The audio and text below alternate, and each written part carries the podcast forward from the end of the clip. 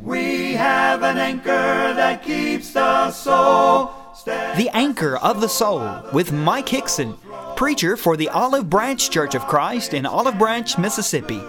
grounded firm and deep in the Savior's love. And now, Mike Hixson.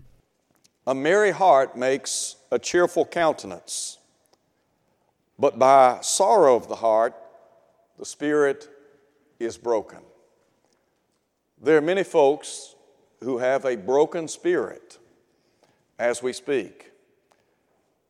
Our, our goal, our aim in this study tonight, as I said a moment ago, is to encourage, to offer a glimmer of hope during this holiday period. There are really three basic things I want to cover in our study tonight, and what we're talking about tonight is very simple and yet very biblical. First thing that I want to encourage all of us to do is to look back. Look back. And as we look back, reflect, remember. One of the things that I'm often called upon to do, and Jared and Brother Billy as well, to conduct funeral services. And there are many occasions when we struggle with what to say and how to say it. But one of the things that specifically we try to do is to call to mind some of the good things, some of the high points in the life of the deceased. And so when I encourage people to reflect, to remember, the goal is to go back and to think about the good times in life. Do you remember in Luke 16 when the rich man and Lazarus died? And Father Abraham said to the rich man, Son, remember. Remember that in your lifetime you received good things. Many of us have floods of memories. And you have many, many memories in your memory bank of the one that you've lost. Sometimes it's the memory of a touch, a spoken word, a smell, a hug, a special event, a circumstance in life. And it's difficult to, to sum up a person's life in just a few minutes. But there are high points and there are good times that all of us can go back and reflect upon and think about. And I really believe that those good times encourage us. I remember some years ago, I had the opportunity to visit a friend of mine who was dying of cancer. And as I stood by his bedside, we talked about the past. And as I recall, I went into his room on a particular occasion. And as I entered his room, he was sitting in bed. There was no television, no radio. He wasn't reading, he was just sitting in bed and reflecting. And so, over the course of our visit, we began to talk about a time when he used to live in Middle Tennessee by the river. After he had retired, he and his wife moved to Middle Tennessee, built a home on the river, and for there and for many years lived there. And as we talked about all of those good times, I remember he paused and he said, You know what? A fella can live a long time on good memories. And that's true. God is the one that created us. We've been created in His image and likeness, as you well know. And God, as the grand designer, has afforded us with a memory bank, hasn't He? And so there are many, many good things that you can recall about the life of the one that you love or the one that you loved who's now deceased. So I would encourage you to think about those good times. Think about those mountaintop experiences, the joys, the highlights of life, if you please. And then there's a second thing as we look back. The first is to reflect or to remember, the second is to rejoice. Rejoice in the life that had been lived. You know, as I look at the scriptures, I come to an understanding that we're not built to last forever, are we? You know, Job said, Man born of woman is of few days and full of trouble. The psalmist said the days of our years may be, we may live to be 70 or 80 years of age. He said, and those years are accompanied by strength, sorrow, and labor. But he goes on to say, it is soon cut off, and what happens? We fly away. So, in light of that, he said, Teach us to number our days that we may apply our hearts to wisdom. The idea is to understand that life is very brief, it's temporary, it's transitory. James, as you well know, said that life is like a vapor. It appears for a little while, and then what happens? It vanishes away. We are, as we say from time to time, here today, gone tomorrow. So, in light of that, Give God thanks for the time that you had with your loved one. This afternoon, as I was reflecting upon this lesson, I got to thinking about experiences in life that bring us great joy, whether it's time with family, or maybe it's a particular day that we vacation with family and friends. And many of us have been to places or we have been in certain circumstances and everything is so good and so right. And It's just a great day. And sometimes during those times, you just wish it could last forever, don't you? But you know, all good things come to an end, don't they? I remember years ago, we went to Disney World, and the highlight of it was to take our son who loved Disney and to go down and to let him see firsthand what it was all about and the joy of that day. But you know, night falls and the day ends, doesn't it? Well, in a way, that's the way life is. Had a friend of mine one time, we were talking, and we were talking about some good times in his life. And he said in a very profound but simplistic way, he said, You know, all good things come to an end, don't they? And that's true. Paul would say, Rejoice in the Lord. And again, I say, Rejoice. As a Christian, we give God thanks for all the many blessings that we enjoy in this life. And we give God thanks for life itself, don't we? And to those who have died in Christ, let me tell you what, our loss is their gain, isn't it? Isn't that what Paul said? To depart and be with Christ is far better. To live as Christ, to die as gain. There are some who have battled illness and disease, and they have fought the good fight, but they're now in a better place. And we give thanks for that. This past Tuesday, Jared and I had the opportunity to visit June Brents. I really don't know if she knew that we were in her presence or not. We stood by her bedside, we spoke to her, we prayed for her, and we said goodbye. And we lost Miss June this past week. And for the past couple of years, the quality of her life has not been very good. But we rejoice. She's in a better place. Somewhat ironic that her best friend, Mr. Chuck, passed away at the end of 2017, and we closed 2018 with her death. And so look back, remember, and rejoice. There's a second thing I want to call attention to, and that is look up. And by that I mean look up to God. And I want to encourage us to look to God during the tough times of life. There, there's no way that I can adequately sum up your loss or the loss of a loved one in the life of a person. Many of us have hurt, we have wept. We have sought to console one another during losses over the course of this past year. And yet, through it all, we must look up to God and look to God during those tough times. Why? Number one, for comfort.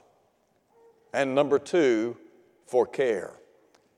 Do you remember the Apostle Paul in 2 Corinthians chapter 1 in verse 3? Said, Blessed be the God and Father of our Lord Jesus Christ, the Father of all mercies and the God of all comfort. And listen to what he said, who comforts us in all our tribulation. And note that little three letter word, all. God has the ability to comfort us in all of our tribulation. Whatever the loss, how great the loss may be in life, God understands.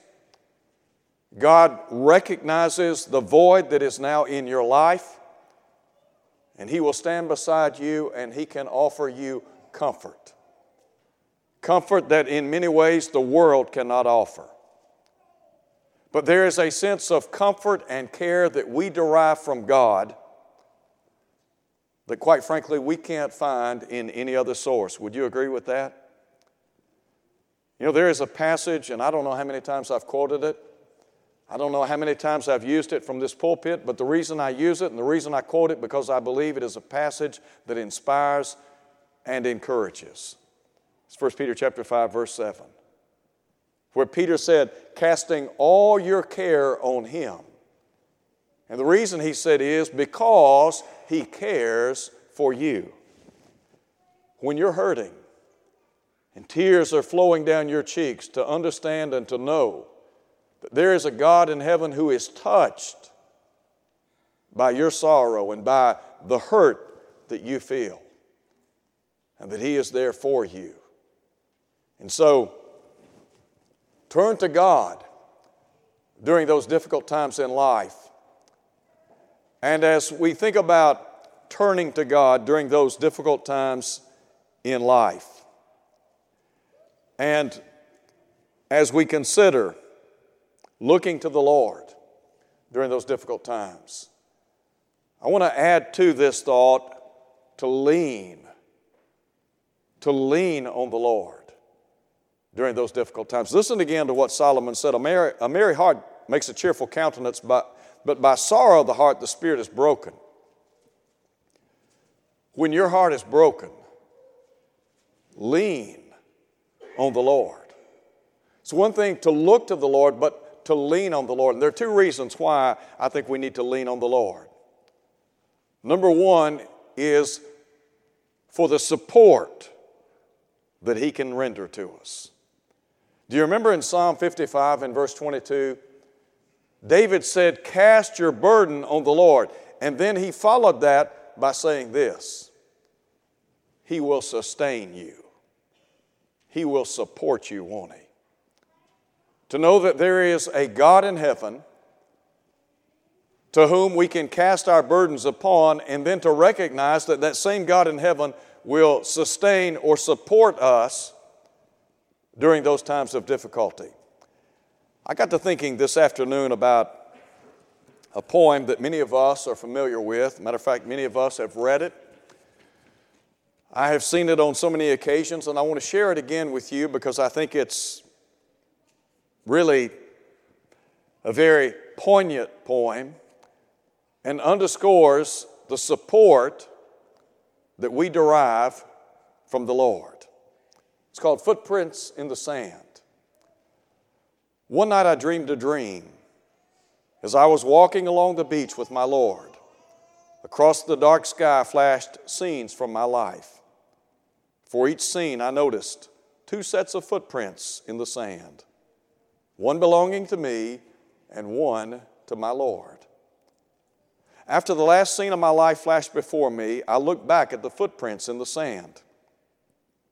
I noticed that at times along the path of my life, especially at the very lowest and saddest times, there was only one set of footprints. This really troubled me. So I asked the Lord about it. Lord, you said, once I decided to follow you, you'd walk with me all the way. But I noticed that during the saddest and most troublesome times of my life, there was only one set of footprints. I don't understand why. When I needed you the most, you would leave me. And he whispered, My precious child, I love you and will never leave you. Never, ever during your trials and testings. When you saw only one set of footprints, it was then that I carried you. You know, that's a special poem. And I think that it reflects to many of us the support that we find in the Lord. That there's a God in heaven who has the ability to carry our burdens. And that's what the psalmist is saying in Psalm 55, verse 22. Cast your burden on the Lord with the expectation that He will sustain during those difficult times. And so there is a sense of support that we derive from the Lord, and then there is strength derived from the Lord. In Psalm 18, 1 and 2, David, many, many years ago, two times in two verses, claimed the Lord as his strength. In Psalm 37, the psalmist in the long ago said that the Lord was his strength in times of trouble. You know, when the Apostle Paul wrote to the church at Philippi, he was imprisoned. And Paul said to those Philippian Christians, I can do all things through Christ who strengthens me. To know that there is that there is a God in heaven who will give us the strength to make it day by day. Do you believe that? Aren't you grateful that we can look up to God? That we can look to God in difficult times during life, that we can lean on God during those difficult times. Now, there's a third thing I want to share with you in our study tonight. The first, look back. The second, look up. Thirdly, look out. That is, look out to this great fellowship that we enjoy in Christ. Do you remember many years ago, Peter talked about in 2 Peter chapter 1, verse 1, that we are people of like precious faith. The Bible tells us to love the brotherhood. Don't we have a mighty brotherhood? And we are connected together by our faith in the Lord. And this sense of fellowship that we enjoy, unlike anything else, it's one thing to be connected together biologically, but we're connected spiritually. Now, some of us are connected biologically and spiritually, but there is this spiritual tie that binds us together. And so, when we talk about looking out and finding hope during the holidays, there are two things here I want to share with you. The first has to do with the prayers of the saints. As you think about prayer, to recognize that prayer is a tremendous blessing afforded those of us who are in Christ. Paul would tell us in Ephesians chapter 1 verse 3 that every spiritual blessing resides in Christ Jesus. And Peter said the eyes of the Lord are over the righteous, his ears are open unto their prayers. Solomon said the prayer of the upright is his delight. One of the great blessings that we have as Christians is to request fellow brothers and sisters in Christ to pray for us. That's true, isn't it? How many times have you asked people to pray for you? You know, there are some things in life, there are some experiences in life that we can only do so much, but we can all pray for one another. When Paul wrote to the church at Thessalonica in 1 Thessalonians chapter 5, verse 25, Here's what Paul said to that church in the long ago Brethren, pray for us. Paul was an apostle, he was a great missionary. Paul was a tremendous evangelist. He was a writer of some 14 books in the New Testament. And here is this great Christian giant, spiritual giant, and he is requesting those saints to pray for him. So I want to encourage you reach out to those that you know and love and ask them to pray on your behalf. Jesus in Luke chapter 18 said that men ought to always pray and not faint or grow discouraged. And so, to understand that we have the right, we have the privilege of requesting people to pray for us.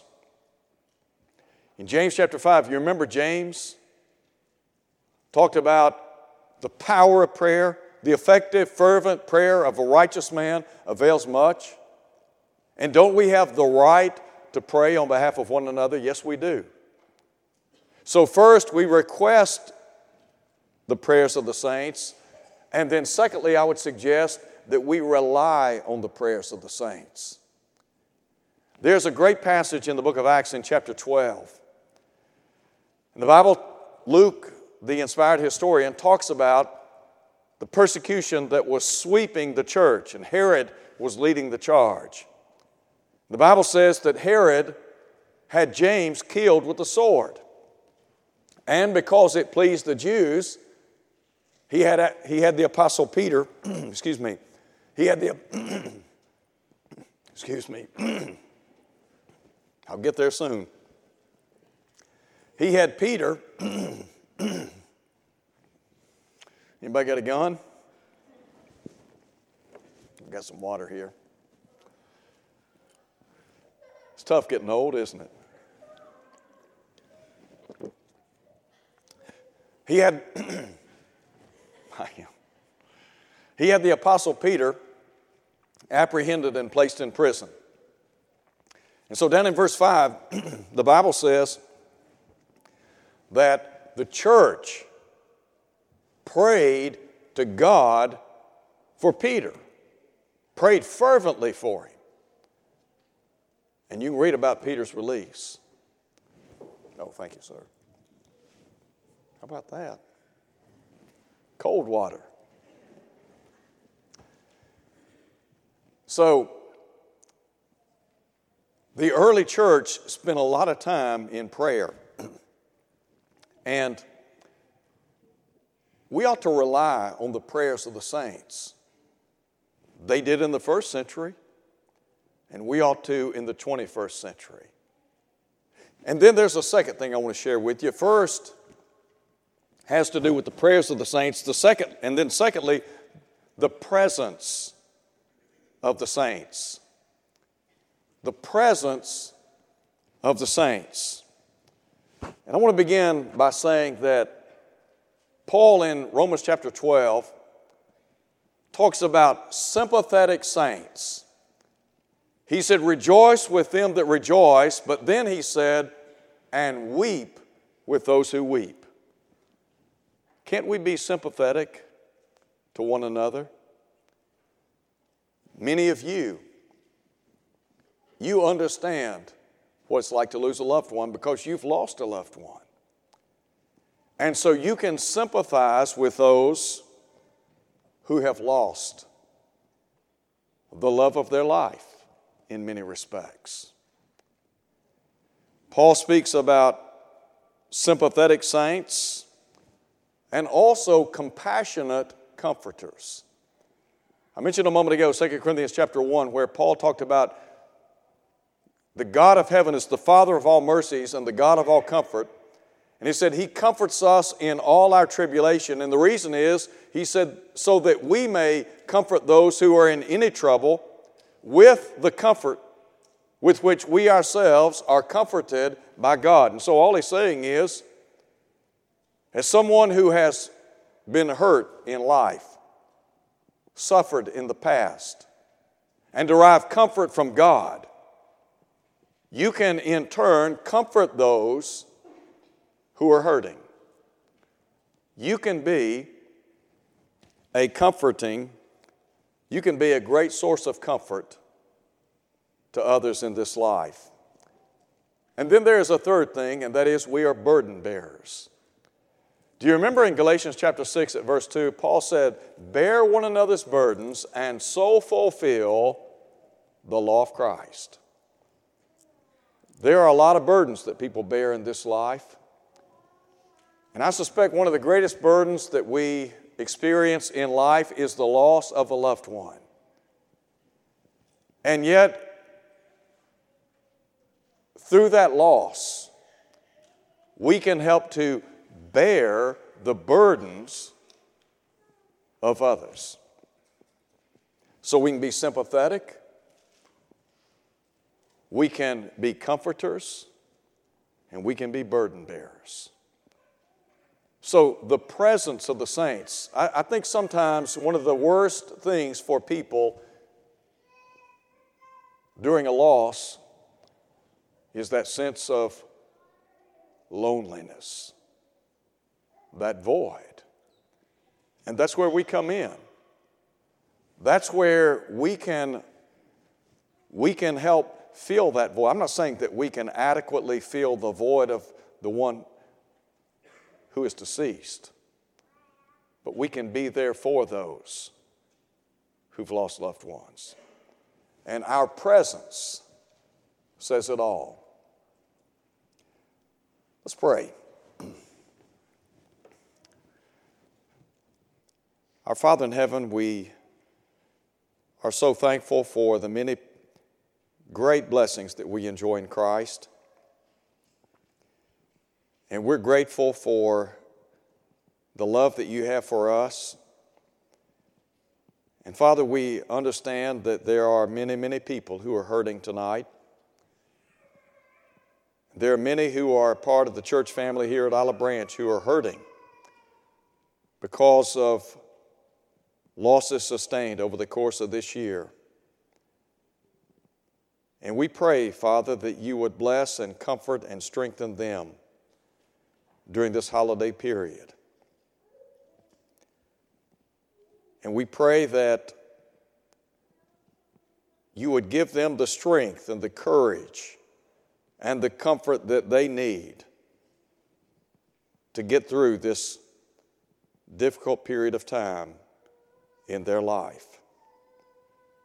We are so thankful that we can look to you and cast our burdens on you we're thankful to know that, you're, that you are with us and by us, come what may in this life. And Father, as we close out this year, we ask a special blessing upon all who have lost loved ones. And we pray that as we reflect upon those that we have lost, that we will do so with a sense of joy remembering the life that they had and the time that we had to spend with them. In Jesus' name we humbly pray. Amen. Tonight we want to extend the invitation. It might be that you're here tonight and you're not a Christian. And we want you to know that Christ died for your sins. That's what Paul said in 1 Corinthians 15. If you're here tonight and you're not a child of God and you believe that Jesus is the Son of God and you would be willing to walk away from a life of sin through repentance, confess the name of Christ, be immersed in water so that all your sins can be washed away, Acts 22 16, you can leave here tonight redeemed, reconciled, cleansed, a part of the family of God. And you can go to bed tonight knowing that you're in fellowship with God that one day you can be with Him in eternity. You know, Jesus said, Be faithful until death, the promise being the crown of life. There are lots of trials and tribulations and temptations that we experience in this life. And yet, through it all, we have to persevere and maintain our faithfulness to God. The assurance is heaven will be our home. Thank you for listening to the Anchor of the Soul. Your speaker has been Mike Hixson, preacher for the Olive Branch Church of Christ, located at 9100 East Sandidge Road in Olive Branch, Mississippi. To hear this lesson again, go to olivebranchchurchofchrist.org. Tune in next Sunday for more of the Anchor of the Soul Anchor, hold in the storms of life when the clouds unfold their wings of strife. When the strong tides lift and the cables strain, will your anchor drift or firm remain? We have an anchor that keeps the soul steadfast and sure while the billows roll. Fastened to the rock which cannot move grounded firm and deep in the Savior's love.